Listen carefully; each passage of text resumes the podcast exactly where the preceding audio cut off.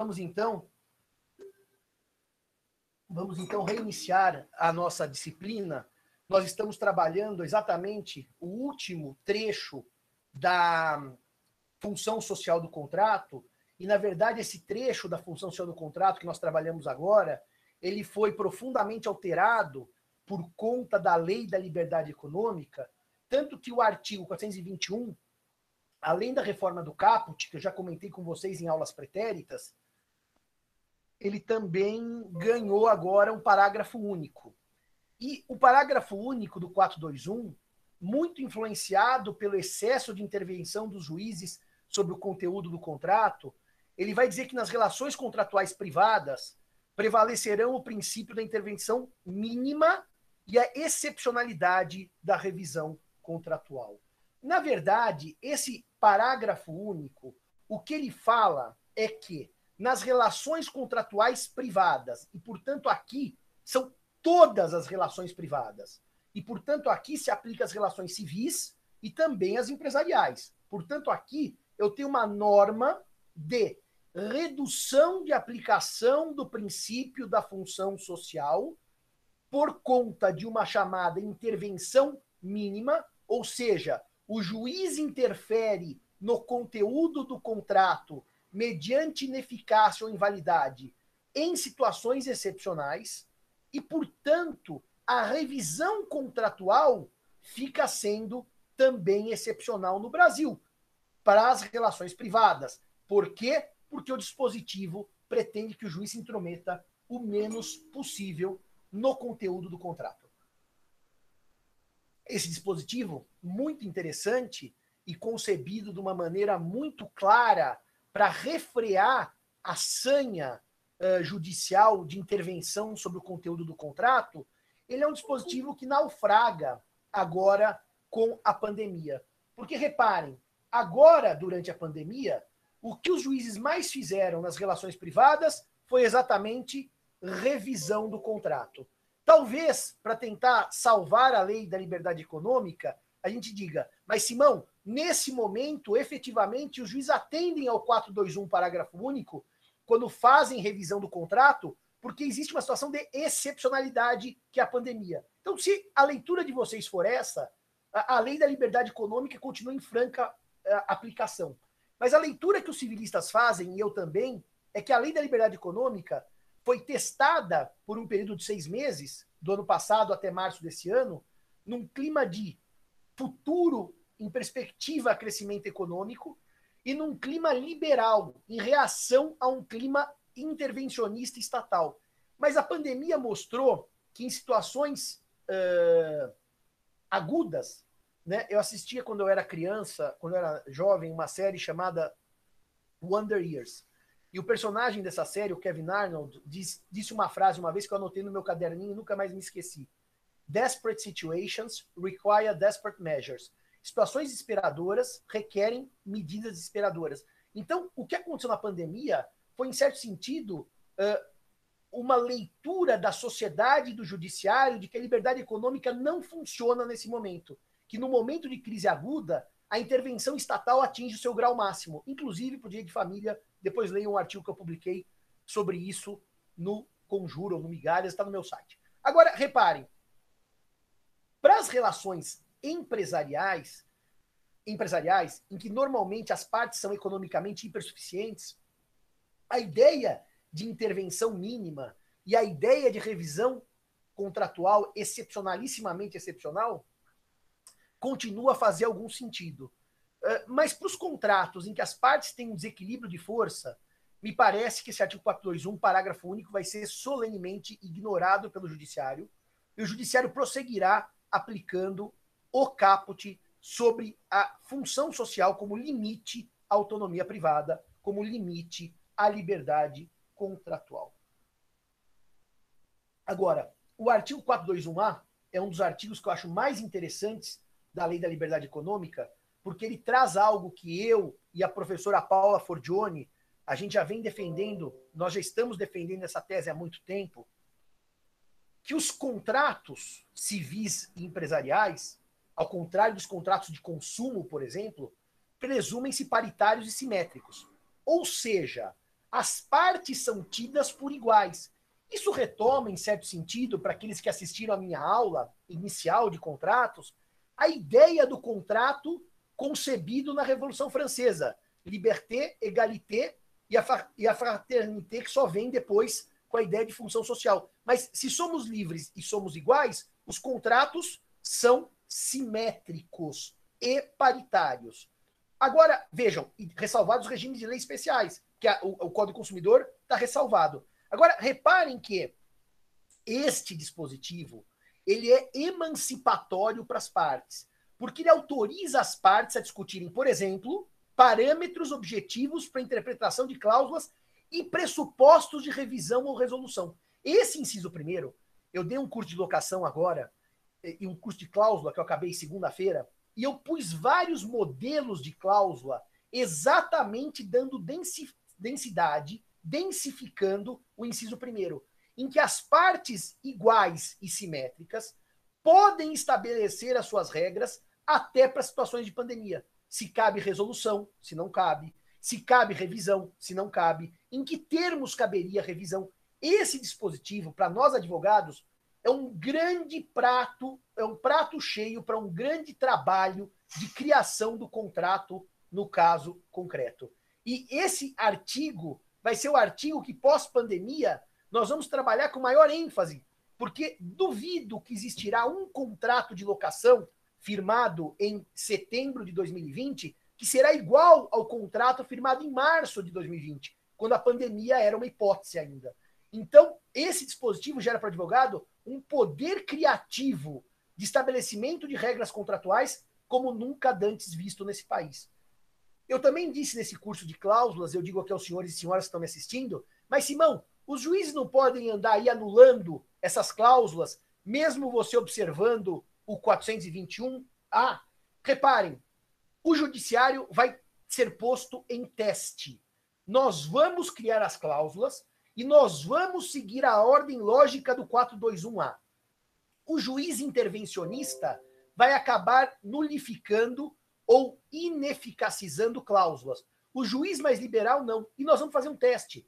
A jurisprudência pós-pandemia vai dar a densidade prática, que hoje é puramente teórica, do 421A. Então, inciso primeiro, principalmente. Aliás, inciso segundo também, fala em alocação de riscos, e a revisão contratual somente ocorrerá de maneira excepcional e limitada. Quer dizer, há, há, tanto, há tanto medo uh, de que os juízes prossigam revendo o contrato de maneira exagerada ou excessiva, que o 421A vai falar de novo que a revisão é contratual, revisão contratual pode ser limitada para ser excepcional. Então, é, esses três incisos do 421, eles dão agora um poder criativo para os contratantes que não existia na leitura original do 421 do Código Civil. Eu diria aos senhores que o parágrafo único do 421 e o 421A são duas são dois freios, duas uh, formas de retenção do princípio da função social, de redução de eficácia da função social e de redução da intervenção do juiz sobre o conteúdo do contrato.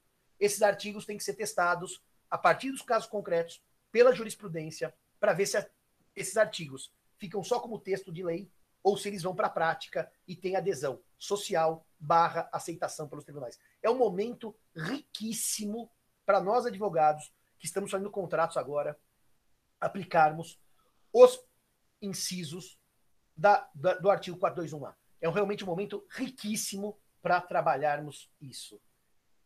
Dito isto, dito isto, uh, eu posso então dar por encerrada a função social do contrato com estas observações da lei da liberdade econômica, que passa a ser testada agora pelos nossos contratos que estamos elaborando nesse momento. Senhores e senhoras, alguma dúvida sobre a função social? Algum questionamento sobre a função social? Uh, a leitura da função social como algo danoso interessa a segurança jurídica?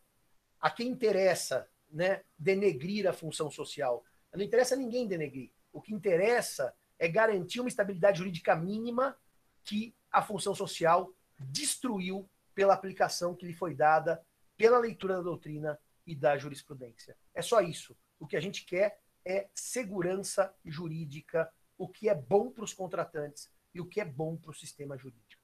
Um sistema inseguro não é bom para ninguém. Senhores, senhoras, alguma dúvida ou eu posso prosseguir? Alguma questão? Bom, diante do silêncio eloquente das partes, podemos prosseguir. Então vamos para o próximo princípio. O princípio que eu brinco na linguagem dos, meus, dos anos 80, quando eu era criança, é a coqueluche do momento. Ou nos anos 70, eu já não era nascido, que eu nasci em 74, a vedete. É o princípio que assume a sua maior dimensão do que todos os outros princípios. É o princípio que encantou a doutrina. Eu acho que nunca se escreveu tanto sobre um tema de direito civil no Brasil como esse princípio. Aliás, como sempre no Brasil, se escreve muita coisa repetindo um dos outros. Então também a criatividade é que foi baixíssima. Mas esse é o princípio que encantou a jurisprudência. Muito mais que a função social, que é a boa-fé objetiva. A boa-fé objetiva, ela vem prevista no artigo 422 do Código Civil. O artigo 422 do Código Civil, que não foi alterado pela Lei da Liberdade Econômica, ele foi mantido rígido apesar de alguma tentativa, sim, de alteração do seu texto lá no início do projeto que acabou culminando com a Lei da Liberdade Econômica, ele vai prever que os contratantes são obrigados a guardar, assim na conclusão do contrato, como em sua execução, os princípios da probidade e da boa-fé. Eu queria lembrar aos senhores que a boa-fé se divide em duas espécies. A chamada boa-fé subjetiva, e a chamada boa-fé objetiva. A boa-fé subjetiva não é essa do 422, nem do parágrafo 242 do Código Civil Alemão, a chamada Treu und Glauben. A boa-fé subjetiva, ela é uma situação em que se analisa um estado de consciência. Boa-fé subjetiva é perguntar ao sujeito se ele sabia ou não sabia, se ele conhecia ou não conhecia. É a boa-fé em sentido psicológico. Toda vez que o sistema diz assim, quem aliena conhecendo o vício oculto responde pelos danos que esse vício causar, conhecendo o vício oculto, é um estado psicológico. Eu, eu estou de má fé, que se opõe à boa fé subjetiva. Toda vez que o direito imputa ou pergunta, você sabia ou não sabia? Ele está olhando a boa-fé no sentido psicológico, a boa-fé subjetiva, que em alemão é Guten Glauben. Glauben. Neste sentido, por exemplo, se eu me caso com uma mulher que já é casada, ela sabe que já é casada, e, portanto, ela conhece a bigamia como causa de nulidade do casamento. Ela agiu de má fé. Eu, Simão, acreditava que ela era solteira. Eu agi de boa fé. A boa fé, em sentido psicológico, é conhecer ou desconhecer determinado fato. Senhores, quando eu digo alguém agiu de má fé, não pensem em dolo. Eu quis enganar o outro. Só pensem, ele sabia de alguma coisa e não informou a outra parte. Porque se aquela mulher bígama diz assim, Simão, Vamos nos casar? Vamos. Mas tem um pequeno detalhe. Eu já sou casada com outro. E eu digo, esse é um pequeniníssimo detalhe, porque diante do nosso amor, eu quero casar com uma mulher já casada. Nesse ponto, os dois agem de má fé. Ela porque sabia ser bígama, e eu porque fui informado e também sabia que ela era bígama. Então reparem que aqui a má fé e a boa fé, quando eu falo em sentido psicológico, no sentido de conhecer ou desconhecer, no de estado de consciência, ele já existia no Código 16 essa ideia já existia no Código 16, em muitos artigos. Aliás, a maioria dos artigos do Código 16 que tratavam da boa-fé subjetiva são reproduzidos no Código Civil de 2002. Eu vou dar um exemplo que talvez seja o mais óbvio de todos, tá certo? Mais óbvio de todos. Eu gosto muito, muito da casa do meu vizinho. E gosto pouco da minha própria casa. Eu sei que a casa é do vizinho, por óbvio que eu sei. O vizinho um dia me fala: Olha, eu vou passar seis meses na Alemanha estudando, então só nos vemos daqui a seis meses. Então eu tenho a consciência que a casa vai ficar vazia. Eu vou lá, arrombo a porta do vizinho, invado a casa do vizinho e tomo posse dessa casa. Eu sou um possuidor de má fé, porque eu sei, eu conheço o vício da posse. Eu conheço o vício da posse, que é a violência. Eu tenho consciência do vício da posse. Logo, o possuidor que invade uma terra ou uma casa é um possuidor de má. Já, já o possuidor que compra um imóvel do seu real proprietário, ele olha a matrícula, tem lá o nome de um proprietário, ele vai lá e compra por procuração, procuração pública. Ele está ciente de que está comprando o João e que o João deu uma procuração. Não há vício da posse. Depois o que acontece?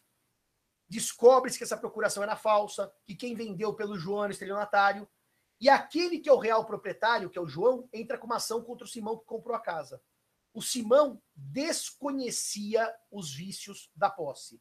Eu acreditava que a posse era minha, eu estava de boa fé. Essa boa ou má fé significa, então, boa fé subjetiva. Conhecer ou desconhecer certo fato. Bom, Simão, então essa já estava no Código 16? Já estava. E continua no Código 2002? Continua. Depois dê uma olhadinha no artigo 443, por exemplo, do Código Civil. Depois dê uma olhadinha no artigo 1567 do Código Civil. 1567, do casamento putativo. Depois dê uma olhadinha no 1200, 1200 da posse. 1214, 1216, 1217, 1218. Todos esses dispositivos tratam da boa-fé subjetiva, da boa-fé em sentido psicológico. E o que, que é a boa-fé objetiva? A boa-fé objetiva nasce, outro dia, inclusive, o Matheus que está assistindo nossa aula, falou, mas Simão, isso parece tanta coisa de. É, tanta coisa. Como é que ele falou? essa boa-fé objetiva é o que na, na religião corresponde ao amar ao próximo. Ele fez uma comparação entre a boa-fé objetiva e um preceito bíblico, e ele acertou em cheio, porque, na verdade, a boa-fé objetiva ela toma forma. Menezes Cordeiro. Ah, eu já levei o livro dele. Naquele livro, aliás, eu devia trazer o livro aqui para mostrar para o senhor. Só um minutinho que eu quero trazer dois livros que são a Bíblia as Bíblias da boa fé objetiva. Eu já vou trazer aqui para o senhor.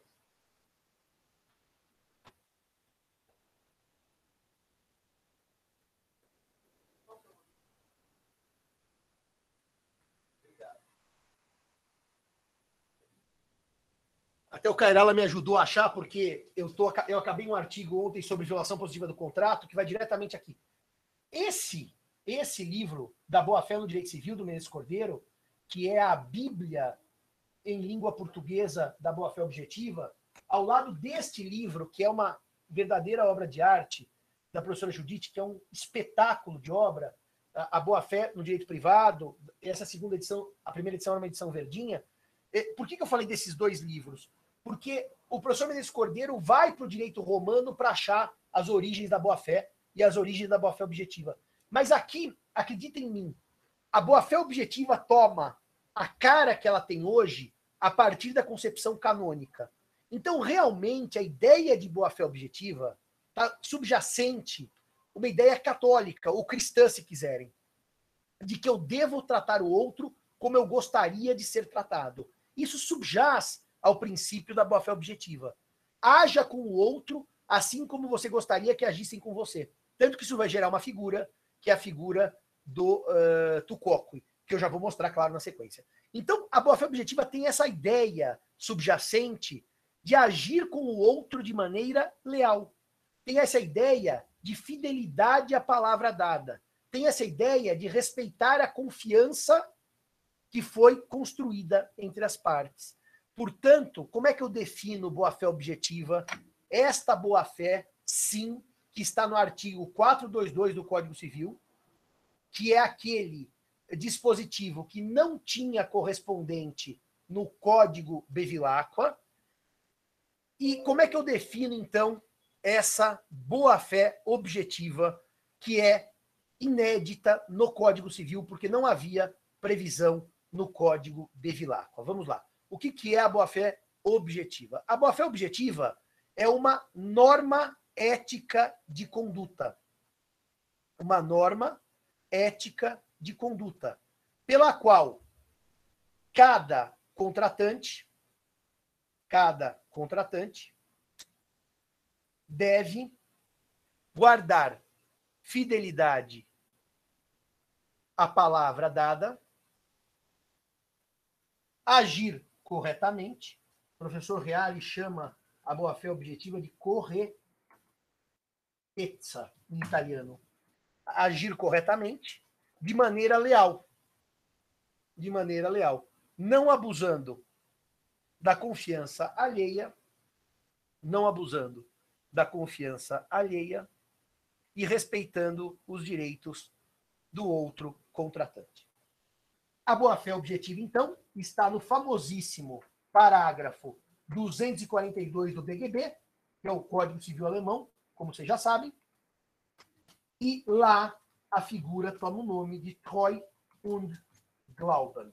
O verbo Glauben, quando você fala em inglês I think, no sentido de eu acredito, é ich glaube em alemão, eu acredito. Então, o Treu é literalmente o núcleo de Vertrauen. Vertrauen é confiança. E, portanto, aqui eu estou diante de uma situação de confiança e não de crença. A boa-fé objetiva não é não é a boa-fé em sentido psicológico. Não é a boa-fé é, se sei ou não sei. Ela é a chamada boa-fé lealdade. É a chamada boa-fé lealdade. Lealdade. Essa é a boa-fé objetiva. É o agir corretamente é o agir de maneira ética, é o agir de maneira a guardar fidelidade à palavra dada. Mas Simão, discutir ética para o direito, uma conduta ética, isso não é muito subjetivo. Nós estamos num país que ontem parece aí que descobriram um grande, parece, pelo que eu andei lendo, não vou julgar ninguém, um grande esquema de corrupção no judiciário. Será que no Brasil dá para a gente falar em ética? Dá para a gente falar em ética? Porque se eu lançar para vocês algumas histórias do dia a dia que eu inventei, aliás, eu semi-inventei, mas, mas, mas dá para dar uma dimensão do que é ético ou não é ético, eu vou pôr os senhores diante de uma opção e vocês vão me dizer qual das opções seria o caminho da ética e qual seria o caminho da não ética. E quando disserem essa opção é ética, vocês estão seguindo a boa-fé objetiva. Quando disserem essa opção não é ética, vocês estão afrontando a boa-fé objetiva. Eu vou dar um exemplo bem ridículo, bem comezinho, e que depois se desdobra na prática em exemplos riquíssimos da jurisprudência, tá certo? Uh... Não compreendi o contrato. Eu já vou falar, André. Daqui a pouquinho eu vou falar sobre isso. Daqui a pouco eu vou falar sobre isso. Uh... Os senhores imaginam que a Bruna, uma exímia. Aliás, nem vou citar a Bruna, vou citar a Cecília, que é a namorada do Cairala porque a Bruna, ela diz que cozinha muito bem, mas nunca me convidou para comer na casa dela. Aliás, a única vez que eu fui lá, ela não cozinhou. Então vamos falar da Cecília, que é a namorada do Cairala, que faz doces espetaculares. Então vocês imaginem, e mora no Planalto Paulista, bairro que eu nasci e fui criado. Imaginem que a Cecília me convida para ir à casa dela comer um daqueles maravilhosos bolos. E esse bolo vai ser um bolo de milho. Imagine que ela mora numa casa, que haja um quintal na frente, que eu acabei de lavar esse quintal. Aliás, quando dou esse exemplo, eu me lembro da minha avó no interior, que o, o quintal dela era aquele de caco, de telha, e que você acabava encerando e o quintal ficava liso, que nem sabão. Então, o quintal acabou de ser encerado. O Cairala namora? Bom, eu, eu acho que sim. Eu conheço a namorada. Eu conheço a namorada. E é uma querida amiga. E cozinha muito bem. Então, a Cecília me convida para a casa dela. E daí o que acontece? Quando eu vou entrar, ela acabou de encerar o chão do quintal. Ela tem duas condutas que ela pode ter diante dessa situação. Uma, falar Simão, cuidado, chão escorregadio. E depois, a segunda seria não falar nada e deixar eu escorregar. E ela vai dar muita risada, porque eu vou tomar aquele tombo enorme, até ela pode filmar e ganhar algum dinheiro na internet. Então, vocês teriam uma escolha ética.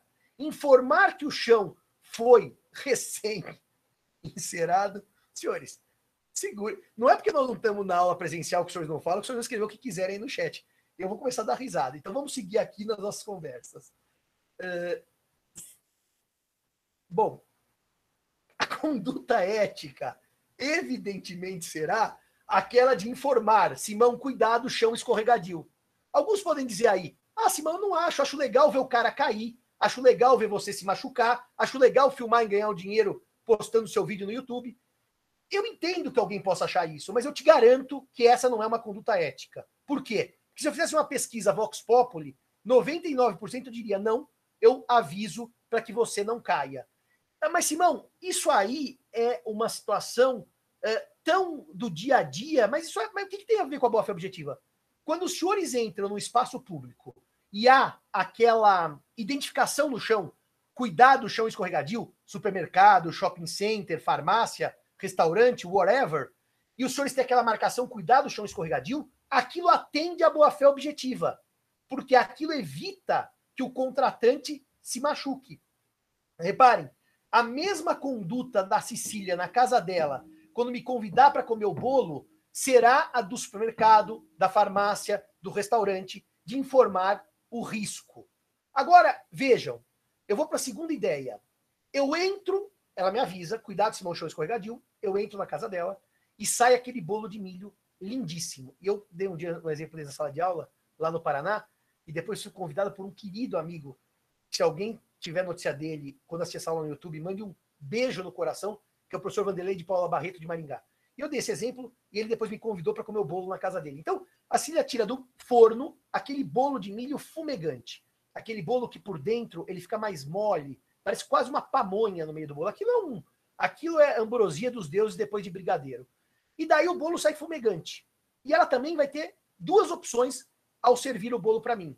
A primeira é dizer: Simão, cuidado, o bolo está quente e você pode queimar a sua boca.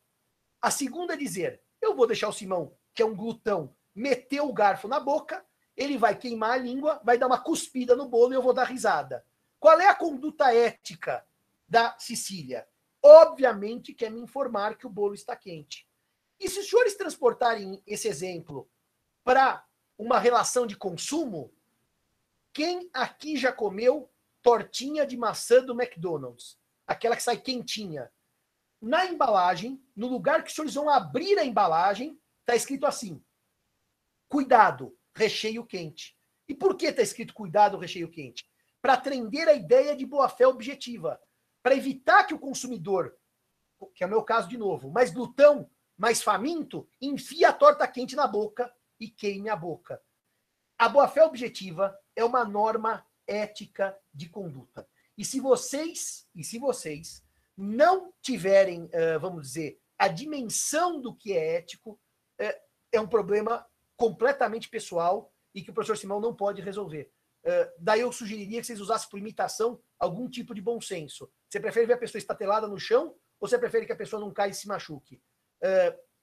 A boa-fé objetiva não é que ela é explicitamente divulgada, ela vai gerar deveres, Guilherme, e eu vou mostrar na sequência. Só para dizer uma coisa para vocês, eu nunca me esqueço, eu fiz na minha vida um dois, três, quatro estágios.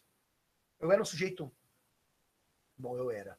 Eu sou um sujeito muito complicado em relações sociais e muito complicado, então, em vários sentidos, e eu não aceitava muito chefia, mas um dos meus empregos que eu tive no meu quinto, quarto ano de faculdade foi num grande escritório de São Paulo, não vem ao caso que eu não vou dar o nome, evidentemente, e que eu odiei. Eu passei lá os meses de setembro, outubro, novembro e fui mandado embora em dezembro. Muito também tem a ver com a piruada, que eu não queria abrir mão da piruada. Mas e, num dos dias que eu estava com dias ire, literalmente, né? Eu falei, ah, quer saber? Eu vou atrasar meia hora e vou comer um pastel antes de entrar no escritório. E sempre pastel, vocês vejam que eu gosto bastante. Daí cheguei lá na pastelaria que era em frente a esse escritório aqui, num bairro aqui de São Paulo, não vou citar o nome, e Estava tão irritado com o escritório, tão chateado, que eu esqueci um pequeno detalhe. Quem come pastel, a primeira mordida é com a mão, não é com a boca. Vocês têm que arrebentar o pastel para sair aquela fumaça quente. E daí o que aconteceu? Eu, nervoso com o escritório, bravo, meti o pastel na boca. Era um pastel até que eu recomendo muito para quem não comeu, de banana com canela. É o pastel dos deuses. É o pastel dos deuses. Os deuses do Olimpo transmitiram para nós a receita da banana com canela e o pastel ficou a coisa mais maravilhosa do mundo. Então, o que aconteceu? Eu, evidentemente, mordi o pastel quente e minha língua virou um pão pullman, porque ela inchou. Eu queimei a língua. Para dizer o que para vocês? Eu entendo que a pastelaria devia dizer, cuidado, sabe? Porque tá bom, todo mundo sabe que é um pastel, mas isso é uma noção falsa que todo mundo sabe que é um pastel. Por exemplo, se vocês forem a Portugal, o pastel lá é o pastel de nata, que aqui a gente chama impropriamente pastel de Belém. Esse pastel de massa fresca, como eles chamam, que é o pastel é, que eles têm por, por, por origem chinesa, eles não estão acostumados a comer aquilo. Então, é, eu só estou dando um exemplo para vocês que a boa-fé objetiva, como norma ética de conduta, é uma realidade social. Ainda que o Código Civil de 2002 tenha trazido para dentro do Código o princípio, e ainda que o Código Civil 16 não tenha trazido isso, nós temos uma situação de socia socialmente aceita, que eu devo informar que a torta de maçã tem recheio quente, que eu devo informar que o chão está escorregadio. A Beatriz diz: tem um documentário, Hot Coffee, que fala justamente sobre isso, como o McDonald's tinha uma política de servir café muito quente e várias pessoas se queimaram e processavam o McDonald's. E para a empresa era mais barato pagar a indenização do que mudar a política da empresa. Sabe, Beatriz, eu vou te contar uma coisa. Uh, um dos casos emblemáticos para discutir uma matéria que nós vamos ver, ou comigo ou com outro professor, porque ano que vem eu não sei se eu vou continuar com os senhores pelas questões departamentais. Uh, mas uma das coisas que se discute quando se estuda os chamados punitive damages, olha aí, olha aí, o Cícero já respondeu e o Pedro também, é exatamente o caso do café do McDonald's. É exatamente aí que a ideia de um valor de desestímulo toma corpo nos Estados Unidos, com o café do McDonald's. Obrigado pela indicação, eu não sabia do documentário. Uh, a gente pode até colocar no Moodle algum ah, bom, isso deve ser no Netflix. Né? Vamos ver onde tem. Bia, depois se você puder falar onde é que você assistiu isso daí, eu vou fazer uma divulgação até depois em live. Dito isto, e aliás, Pedro Henrique, você pôs punitive damage, que é o nome correto uh, em inglês, e essa, essa categoria jurídica. Até, ô, Cairala, até fala aí por voz. Você acha que eu devo ler para eles aquele pedacinho que eu escrevi sobre isso, daquele meu artigo, Cairala? Fica de boa. Aquele... Ah, professor, aquele artigo ficou muito bom. Acho que um parágrafozinho, aquela página que você fala dessa parte vai ficar muito boa, sim. Aquilo chama violação positiva do contrato. É um artigo que eu escrevi ontem, que eu acabei de escrever, e o Luca está fazendo a revisão, em que eu vou falar do Instituto da Violação Positiva do Contrato. Não, não custa nada. Eu vou ler para os senhores um parágrafo de cinco segundos sobre isso eu estou falando aqui, senhores, de uma categoria que chama violação positiva do contrato, que decorre da boa-fé objetiva, se ela é útil ou é inútil ao direito brasileiro, tá certo? E eu, basicamente, nesse artigo, que vai para aquela obra da inexecução das obrigações das queridas amigas, que eu tenho profunda admiração intelectual e profundo carinho, as professoras Gisela Sampaio da Cruz e Aline Terra, do Rio de Janeiro, elas me convidaram eu escrevi esse artigo. Então, eu começo dizendo que o estudo das categorias jurídicas tem perdido prestígio e importância nos últimos 20 anos. Isso porque o uso exacerbado e indevido dos princípios na solução das questões jurídicas acaba por dar aparente suficiência a seu estudo, mormente a boa-fé objetiva e a função social do contrato, e aparente inutilidade às reflexões relativas às categorias jurídicas. E daí eu vou tecendo várias considerações sobre isso e chego aqui nessa outra questão. Há ainda uma outra questão que subjaz o debate relativo às categorias jurídicas: o olhar apaixonado pelo que é de fora, pelo que vem da Europa, em especial da Alemanha. A importação acrítica de categorias jurídicas estrangeiras, sem a leitura do sistema do Código Civil, pode implicar graves, nem sempre distorções. É o caso dos punitive damages do direito americano, que, sem base legal, afrontam o sistema da responsabilidade civil como um todo, mas estão na moda, caíram no gosto de parte considerável da doutrina, e estão presentes nas decisões judiciais. Breve nota sobre a figura. Como se traduz a locução punitive damages? Danos punitivos? Não, porque dano seria harm. Indenização punitiva? Indenizar é repor no estado anterior, não. Ao estado anterior e punir é aplicar uma sanção. Há contradício em termos. A figura exótica importada da fauna estrangeira sequer nome tem no Brasil. Melhor seria dizer o valor de desestímulo mas causou danos irreparáveis à fauna nativa, destruindo um sistema que vinha sendo construído há 5 mil anos. O efeito da importação às cegas dessa categoria representou para o ordenamento brasileiro o mesmo impacto ambiental que sofreu a Austrália com a introdução dos coelhos. É, é só para mostrar nessa conversa toda que a Bia trouxe um caso emblemático, excelente, que é onde os Estados Unidos desenvolveram a teoria dos punitive damages. Obrigado pela informação. Bom, dito isto, nós vamos agora começar a trabalhar as chamadas figuras da boa fé objetiva, as chamadas funções da boa fé objetiva. A primeira função da boa fé objetiva são três. Anotem o nome das três para ficar arrumadinho aí no caderno no computador de vocês. Função interpretativa, função ativa e função reativa. É, nem todos chamam essas funções desses exatos nomes. Há algumas variações, mas eu gosto dessa, dessa construção que fez o professor Adalberto Pascoaloto naquele artigo famoso dele, que, aliás, para mim é o artigo que abriu as portas à boa-fé objetiva em 2000, quando eu estava ajudando a professora Tereza Ancona Lopes a estudar os pontos para a livre docência dela, e eu me deparei com as figuras da Supressio, da Surrexio, da boa-fé objetiva nas suas funções parcelares, mas vamos usar essa terminologia. Função ativa, eh, função interpretativa, função ativa e função reativa. Ah, dito isto, senhores, vamos começar pela chamada função interpretativa. A função interpretativa da boa-fé objetiva, ela vem do artigo 113 do Código Civil. Porque o artigo 113 do Código Civil, que, que ele não tinha correspondente no Código Civil de 2002, e ele não tinha correspondente por quê? Porque a boa-fé objetiva não estava no texto do Código Bevilacqua, eh, reparem que a boa-fé objetiva não estava no Código Civil alemão, no Código Civil francês de 1804. E também não estava nos códigos italiano e português do século XIX. Eh, não, não estava em moda nos códigos oitocentistas a figura da boa-fé objetiva. Quem traz a lume são os alemães no BGB. Só que o BGB é de 1900 e entrou em vigor em 1904. O projeto Bevilacqua é entregue para discussão no legislativo em 1900. E, portanto, uh, o Bevilacqua, não sei se teve acesso ao texto do projeto de BGB e futuro BGB, não sei se teve acesso, mas o Bevilacqua também seguiu a onda, seguiu a onda que já era tradicional de adotar-se como o Código Civil francês e depois o italiano e o português, os do século XIX, não os do século XX, a ideia de boa-fé subjetiva. Então, o artigo 113, que espelha a boa-fé objetiva, já é uma influência do século XX e de toda a construção que os alemães fizeram, Leitz, por exemplo, Canaris, por exemplo, do Instituto da Treu und Glauben. Então, o artigo 113 vai dizer que os negócios jurídicos devem ser interpretados conforme a boa-fé e os usos do lugar do, de sua celebração.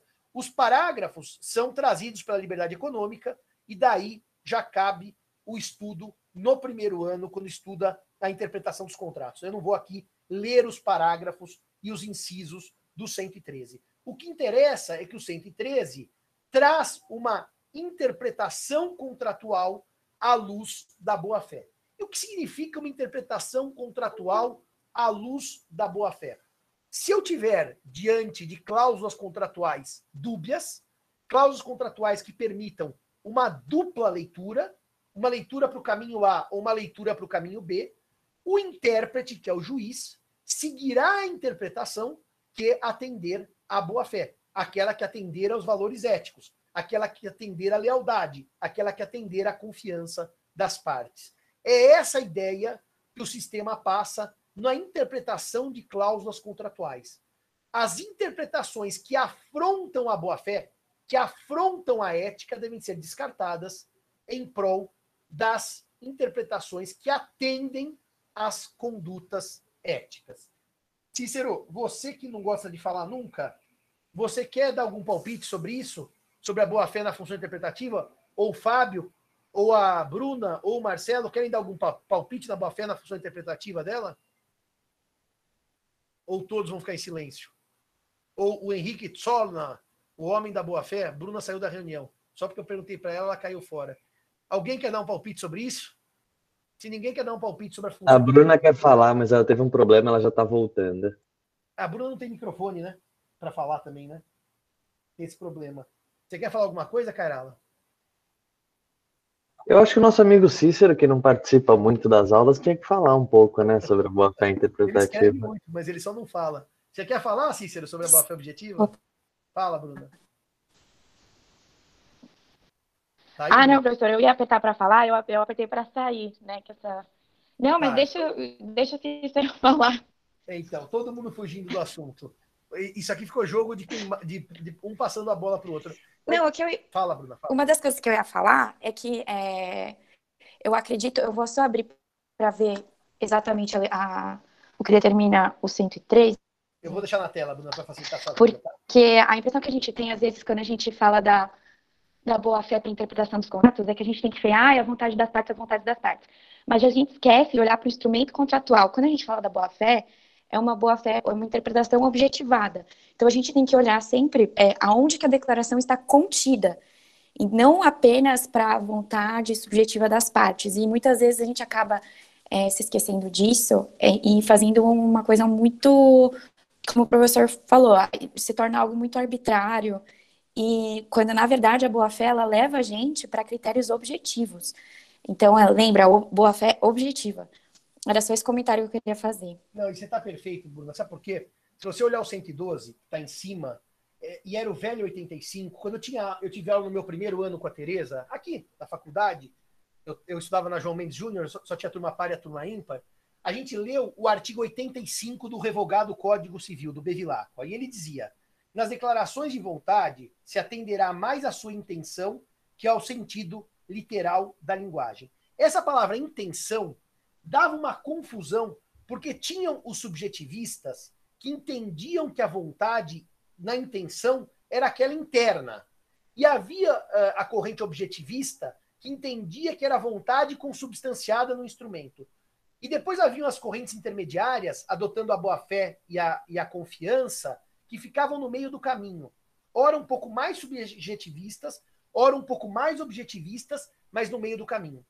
E o Código Civil, para evitar a confusão que fazia o Código Bevilacqua, ele não diz a intenção só, mas é a intenção nela consubstanciada. Ou seja, a reforma do artigo 112, e a Bruna já escreveu ali no chat, ela tem toda a razão, é, a, é o repúdio à teoria subjetivista da vontade interna, da vontade almejada ou querida, e a consagração da teoria objetivista da vontade expressa no instrumento. E, Bruna, além de ser a consagração da vontade expressa no instrumento, repare que isso está no Código Antigo, no artigo 85. O artigo seguinte do Código Bevilacqua, o artigo seguinte do Código Bevilacqua, que era o 86, ele dizia: são anuláveis os negócios jurídicos por erro. Reparem que o artigo 86 do Código de Bevilacqua, ele já tinha mudado a disciplina, ele sai da interpretação dos negócios jurídicos e ele vai para o erro. E o 113, o 113 e o 114 são artigos do Código Civil atual que fecham a interpretação que dá o 112.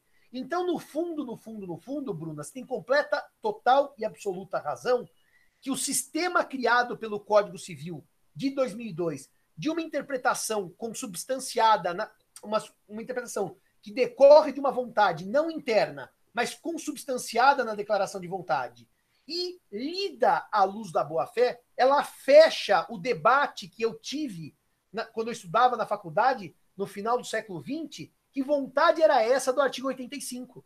Porque o artigo 85 ele é criado num código oitocentista inspirado pelos ideais da Revolução Francesa. E a vontade era uma vontade mística, soberana, acima de tudo. E o Código de 2002 já é criado num clima de boa-fé objetiva. E é por isso que a expressão nelas consubstanciada é interpretada à luz da boa-fé objetiva. E aí, com o 114, Professor. nós fechamos a interpretação do sistema jurídico atual em termos de aplicação da boa-fé. Fala, Bruna. Fala. Professor, é, tem um exemplo bem legal da jurisprudência da aplicação desse artigo, que é em relação aos contratos que falam avalista, quando na verdade não está tratando de título de crédito. Então, quando a pessoa fala, olha, o avalista fulano de tal, na verdade o que eles estão tentando falar é o fiador. E aí, e, e, como que eles aplicam esse artigo nessa hipótese? Eles falam, olha, é, tá lá no contrato, tá escrito avalista, então é, existe a vontade das partes de colocar uma certa garantia no contrato. Mas efetivamente, como não é um contrato, não é um título de crédito, é óbvio que não vai ser é um avalista, vai ser um fiador. Então, essa é uma aplicação do, do artigo 112 que eu acho bem legal da, da jurisprudência e que mostra realmente que a vontade ela tem que estar tá no contrato. Perfeito. E são 10 e 4 no horário de Brasília. Aqui na capital do estado de São Paulo, o dia é de sol, prometendo um calor enorme, segundo a meteorologia. Então é high time do nosso intervalo, que eu nem água trouxe hoje, de tão emocionado que eu fiquei de manhã. Muito obrigado a todos, até daqui a pouco, se Deus quiser.